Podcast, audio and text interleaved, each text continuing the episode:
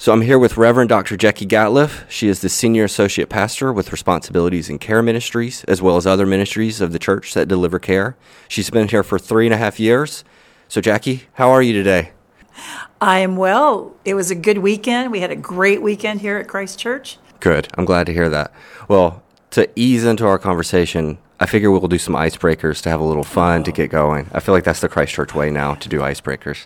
So, first question we're going to eliminate all situations, circumstances, and family ties. You can live anywhere in the world. Where are you picking? Ooh, wow. Yeah. The opportunities are endless. You know, it's got to be near mountains. Mm. You know, I'll do the beach thing, but there's just something about mountains. You know, just I like the, the solitude, the activity around living near mountains. It just it just focuses you somehow. So, question number two Who do you think is the wisest person you've ever known? Wow. Going deep real fast. We are going deep real fast. I can't do two, can I? Give me two, give me three. You know, old Mike Gatliff. Oh, I was wondering. He is a deep well of wisdom and just in, in a very winsome way. So, yeah, Mike is just. But there's a woman in my life, Linda McCarty, who is like a spiritual mom to me. She's well into her 80s. She lives in Black Mountain, North Carolina. She's actually a Memphian, but um, she and her husband, Ben, retired to Black Mountain. And Linda's who I call. You know, like I, I will call her and say, You know, Linda, I'm not thinking right about something. Well, Jacky, just tell me. And then I'll say, I'll tell her about, the, you know, and she'll say, yeah, you're not thinking about that, you know. and so it's sweet. Just she reprimands me, but invites me to see things from God's perspective. So she's very wise. Very, How long have you known her? You know, since about 07. Yeah, it's a good relationship. That's fantastic. Yeah. Okay, so next question. When it comes to your snacks, sweet, salty, or sour? Uh, salty. Salty all the way? All the way. What kind of like chips or pretzels? it- what it would you be like, you know, uh, chips and guacamole. Mm, can't go wrong with that. Nope. What's up, Babalu? Are you pro or con? Eh. Uh, okay. Well, do you have a favorite chips and guac in Memphis? Oh yeah, the guac and yeah, take that back. Yeah, the, it is that good Uh-huh. guac and babalu. Yeah. I forgot about that. But I like the chips at Las Delicias. Yes, I'm pro. So, so that's kind of where I was going. Yes, But those yeah. are great. Okay, so next question. Uh, we'll get into this a little bit more later on into the conversation, but you deal with a lot of emotional heaviness in your role. Do you have a comfort show or anything that you watch at night to decompress? Mike and I are in a, a season where every night we t- we kind of end the night watching it, just one episode of Frasier because we just laugh out loud. Mm. Yeah. Our intention is that we want to end the day laughing. Mm. So whether it's a show or, or something else, you know, it's just that's the intention. We're going to end the day laughing. kind of on the same cliche of "Don't go to bed angry." Yeah. Yeah. Go to bed laughing. Go to bed laughing. That's a that's a more positive spin on it. I like that. Okay, so last one, and this kind of eases us into our conversation. What is your earliest childhood memory? Do you have one? Ooh. Earliest childhood memory. Hmm. Yeah, that's that, that's really a hard one. I mean, I can kind of like images in my head. You know, it's What's just a snapshot? Like what's snapshot. a snapshot? Okay, I, I remember. wh- I don't know why this one popped in. I grew up in Richmond, uh, vacation at Virginia Beach every year, and we would do it with another family. They weren't our family; they were friends that were like family. They had two daughters. Um, my sister's my age, and, and my dad would get up very early. And while the other parents were sleeping, he would take these four little girls out, and he would call it Dawn Patrol. That's cute. And we would just go these different places around Virginia Beach, like at 6 a.m., whether it was on the beach or walking the boardwalk. But I think my, my, my poor dad wanted sons, but he got daughters. And so I remember one time he took these four little girls, we were little, over to the naval base to watch the jets take off. Cool. And we just thought it was so cool. But we were with dad. It was like, as the sun's coming up, we're watching the jets take off. It's a really great memory. Yeah. Thank you for sharing. So well, that kind of eases us into our conversation. So where did you grow up? What was your upbringing? Okay. Well, something that's kind of fun, fun to tell people is that um, I was born in Memphis. My parents were from Richmond, Virginia. My dad was here doing a three-year um, stint with a company. So I was born here, And what's really kind of fun is that they were attending this new church plant called Christ Methodist Church Oh, I've heard of that one. when I was born. And I even have the church bulletin announcing my birth. wow, Yeah, it's really pretty cool. that is cool. It's kind of strange, but yeah, but that's so. But then they returned to Richmond, as many people do when that when they have a child. And so I grew up in Richmond, which was a great place to grow up, really good place to grow up. What was so great about growing up there? You know, I think it. You know, it's bigger than Memphis, but it really was still the, kind of that big small town thing. Or you had your part of town that was just very s- secure, just with relationships. You know, the neighborhood, playing with the kids of the neighborhood. You know, you just knew which school you were going to, and just you kind of went to that school, that school, that high school, and it was just a good place. Well, so tell me about your your family. You have siblings, or tell me what your parents I did. do. Tell me about that. Yeah, my dad was in insurance. And so back in the day, my dad was like, um, when we were born, I have a younger sister, three years younger. Um, when we were born, my dad said, Well, no wife of mine is going to work. You know, he, wa- he wanted that. He Yeah. had that desire to have that kind of family. And part of it was because he didn't grow up with that. And, and that's kind of a part of the story, too. But so my mom was just a dynamo where she was a great mom. She was always there, but she volunteered everywhere. So I remember at night she would be out at just different women's clubs, but they were clubs that had purpose. You know, so so mom was just always engaged in the community and that kind of thing. But but she was a stay-at-home mom. So that really was my image of my dad at night, you know, giving us dinner and, and um, putting us to bed while mom is out kind of doing these pretty important things in the community and engaging other women in it. How much of an inspiration was that to see your mother doing that at a Oh, young age? Yeah, and here's the th- I'm named after my mother. So Jackie Everett. I mean, she was amazing when she did when she did return to the workforce. When my younger sister went to college, so more than 20 years of not being in the workforce. What she did, she ended up um, being the director of volunteers at one of the largest hospitals in Richmond, and she just took where she had 20 volunteers, you know, for the hospital. You know, when she retired, maybe 15 years later, you know, it was like 350 volunteers, and it was a significant program for people to be a part of. It seems like there was a lot of intentionality with your parents and how they, they raised you and the things they kind of went about. You know, I would say, yeah, with my mom and I, and you know, this is where we kind of get into stuff just about the family that I grew up in. Just thinking about that, and my dad had significant mental health issues, very, which really were very difficult for our family. So we were functioning on the outside, we were functioning well, but it was just it was the day and age where, um, and we're breaking through this a little bit now, but just the mental health stigma in a Southern family was just very hard. So we were very isolated in terms of that. No, but Dad was very engaged, you know, it just in the community as well. But we still we were dealing with that just all the time, the unexpectedness of it. Well, we're going to come back to that. I want to keep kind of going linear with your story. So tell me about high school. Tell me about growing up in Richmond, going to high school. How was Oh. that for you? Yeah, I went to Douglas Freeman High School, you know, big old public high school. It was a, you know, it was good. Good experience. Did you kind of know what you wanted to do in high school, or did that come to you later? Oh, that kind of came, well, not too long later. Um, I, be, I was a Young Life kid in high school. And so I, I grew up in the Methodist church. And then um, I remember one, I had heard about this Young Life thing at my high school. Um, some friends kept asking me to go, but there was one night where Young Life was meeting at the house next door. And so there was really no good excuse not to go. And I remember I walked into that Young Life club and oh my goodness, it was just, they just reeled me in. I was like, oh my gosh, this is amazing. This is fun. I've never heard Jesus talked about this way. And yeah, so then I really became, Young Life was really my engagement. I also was a tennis player. So played um, high school tennis team, was the state champion in doubles tennis with Celeste you. Joyner. Yeah, but it was it was that and church and Young Life were kind of you know my um, good good group of friends. So did you grow up in the church, or did, was Young Life I kind of your moment? No, I did grow up in the church, and so you know, it's always a curious thing when people say that they grew up in the church and then they go to Young Life or you know or something, you know, some kind of experience like that. And I just heard about Jesus in a different way, and so I went on a Young Life weekend very soon after that first experience with Young Life, and really say that that's where God's grace just swooped in. Just I think that you know, as we say, the prevenient grace was there. That God had been moving in my life through all those different things, and then in that moment, I just saw that Jesus wanted me, That's and beautiful. just kind of brought me in. That's awesome. Well, so did did you go? Did you know you wanted to go into ministry then, or was it kind of an evo- evolution over time? Well, you know, I, I okay. This is this was fun. I remember um, when I was about thirteen or fourteen.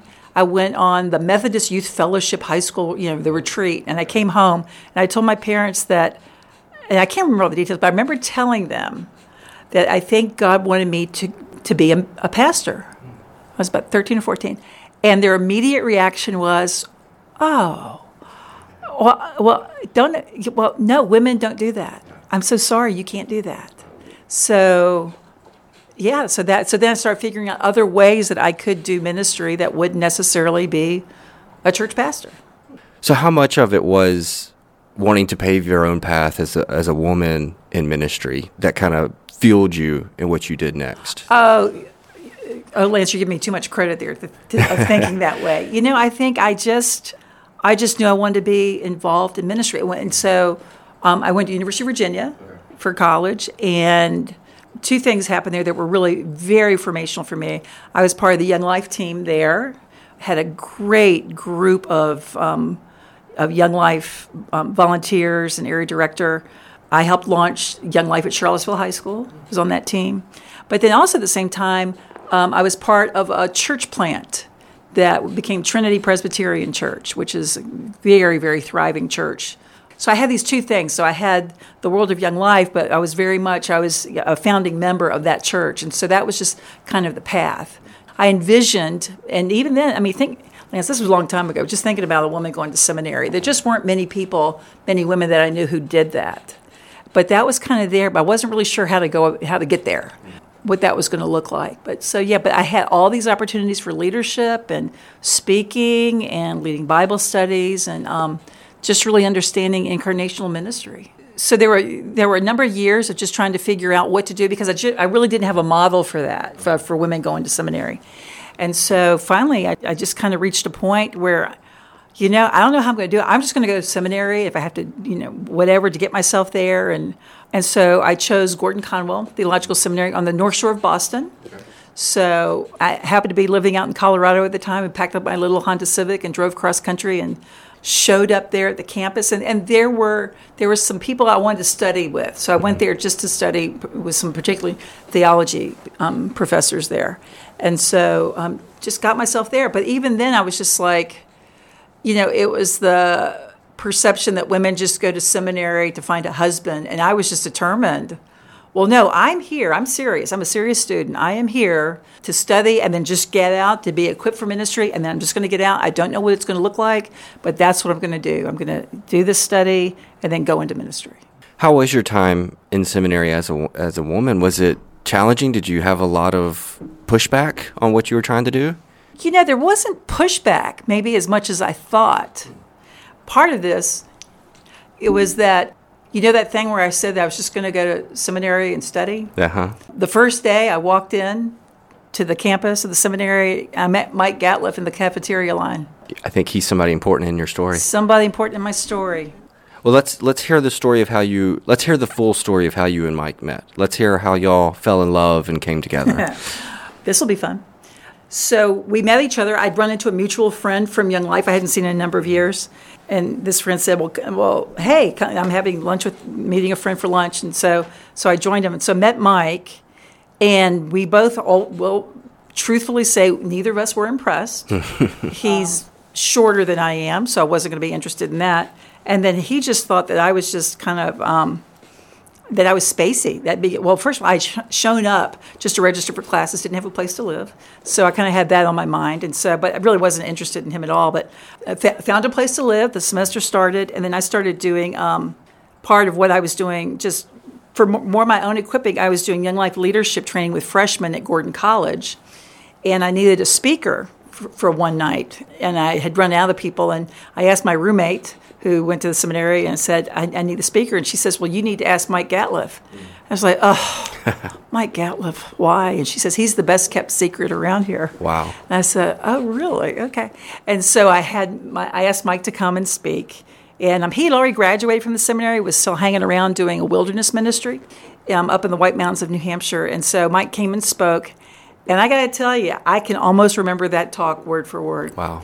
Yeah, it was a fabulous talk. He, he titled it A Year of Living Dangerously, just throwing it down with these freshmen in college, just challenging them to live, you know, just seeking Jesus and just living for the kingdom while they were doing their studies. And um, to thank him, I took him out for a burger and a beer. And just to thank him, that was on November 2nd. And um, we closed the restaurant down. I, I thought it was about 8.30. The waitress came over and said, we need to close out your tab. And, and it turned out it was 11.30. But we had talked all night and then after that we were just in high gear he you know we were just talking all the time connecting after classes and after his work and long story even shorter lance is that um, on november 29th we got engaged so four weeks Wow. later we were engaged That's incredible. yeah You just knew. We just knew it was that tacky thing that people say that when you know you know Yeah. like yeah right well no we did but it really was more than that that we sat up that night we just sat up very late and just is god calling us to marriage but it was very clear to both of us that he was calling us to marriage but it was going to be ministry through our marriage and so that's just kind of where we went Okay, so you said you and Mike have marriage and ministry. Expand on that some. Hmm. Okay. Um, I'll have to tell a story to be able to communicate that. Um, believe it or not, you're going to laugh at this one. Um, three weeks after we were married, I was with Mike leading backpacking trips. And I mean backpacks, Lance. Backpacking trips in the White Mountains of New Hampshire. We were taking out youth groups and social service agencies, foster kids, um, for about five day trips through the mountains. And so there was one group that we took out, and it was a guy from northern Connecticut. It was his last hurrah with his youth group because he was taking his he and his wife were taking their five kids to the French Ivory Coast to be missionaries for the rest of their lives. And so we were just like curious about this, like, you know, wh- what? What you're doing? What? And so we were sitting around the campfire that night and we were asking all these questions. And he was very polite. You know, it's the questions like, well, what about healthcare? What about your kids' education? What about your parents getting older? You know, and he just kind of answered them. And finally he just said, you know, he says, I have to tell you. He says, my wife and I had all those same questions. And then we met the missionary that we were replacing, and it was a gentleman well into his 80s. He had done the same thing, had been on the on the French Ivory Coast for you know about 50, 60 years with his family. So he'd done what they were doing, and he said they were asking him the same questions, and he finally, this old saint said, he said, "Let me tell you something." He says, What I have learned in all these years that there's only two ways to go through life either bored or scared. And he said, And I'd rather be scared any day of the week because that means that Jesus is right in there with me. And you know, Mike and I, that, that just dropped for us. I mean, that got in our soul. Yeah. And that has just guided us time and time again, where we're going, okay, where are we? What's God doing with us? Are we bored or are we scared? You know, sometimes it's okay to be bored, but sometimes, man, you just want to push it and just say, Jesus, where are you going? Because that's where exactly where we want to be. So, Lance, just ask yourself that. Wow. Are you bored or scared? I'm scared that I'm not scared enough right now. You, well, you've got a baby coming. I do have a baby. You're going to be very scared. I'm, s- I am scared. You're right. you'll know it. You'll know this soon. Yeah, I am. Well, speaking of kids, tell me about your kids. Children, yes, children. We have two adult children who are thriving. Um, our son Court is married to Abby McAtee, that um, that he met in the youth group when we, here in Memphis, and then um, they are both ordained pastors in the PCUSA. They live in Birmingham, and they're serving a church together there as associate pastors. And they've got two two of our grandgirls are there. Eleanor's three, Ruthie's one, and then daughter Macaulay and her husband Tyler live in Maryville, um, outside Knoxville, and they are both doing really well in their careers. And um, they have two little girls, Madison and Reagan, who are seven and eight. This is I'm putting you on the spot. Which do you enjoy more, being a mom or a grandmom? Oh, the grandmom thing is unbelievable. I mean, it's like, you know, you just kind of look at people who are about to become grandparents, and you're just like, you know, you just can't explain it. I mean, it is just so much joy just being a part of that and just showing up and Well, you let's get back to your ministry a little bit. So you kind of talking about your father earlier. Was that a big deciding factor for you kind of pursuing mental health in what you do in your specialty or is that even your specialty? Well, you know, it's not really my specialty. It's part of what we do here at mm-hmm. Christ Church with Care Ministries. But, but you know, I, you know, I think I, I, it certainly has shaped how I think about it, how the church can be addressing you know, certainly those, you know, the Christ Church just, we do more with mental health than most churches I've ever even heard of. So yeah, that's, that's certainly a part of it. And knowing that our church growing up just, I mean, we were isolated. We were in complete isolation with it. What would you say is your specialty in what you do in your ministry? What I love about my job is that it's very diverse in what I get to do. You know, I just get to be creative. I get to see opportunities um, to create different avenues for ministry. We we have been working on trying to focus. Um, you know how we communicate what we do, and with care ministries, what you know through all the other ministries as well. And um, what we've landed on is that we say through our ministry that hope is found, hearts are healed, and lives are transformed. And so through that, we're thinking about just in terms of our grief work that we do, the one-on-one counseling that we do, yeah, just other ministries that we're doing are just not not just me, but my team, which I just love working with my, with my team. Everybody is just sold out for Jesus and just wanting people to experience that, you know, the wholeness of what it means to be transformed by Jesus. Well, as we kind of start to wrap up, my, my kind of last question for you is what about your role at Christ Church excites you the most right now? You know, my role really is uh, the thing that excites me is I really like seeing other people thrive in ministry. I really kind of like paving the way. You know, we have such an incredible staff right now, and what I love are just the young people who are on staff, and I love seeing them just grow into their role. You know, just not only professionally but personally. And I love working with um, the young women ministry leaders that we have, and that's even extending somewhat into the city.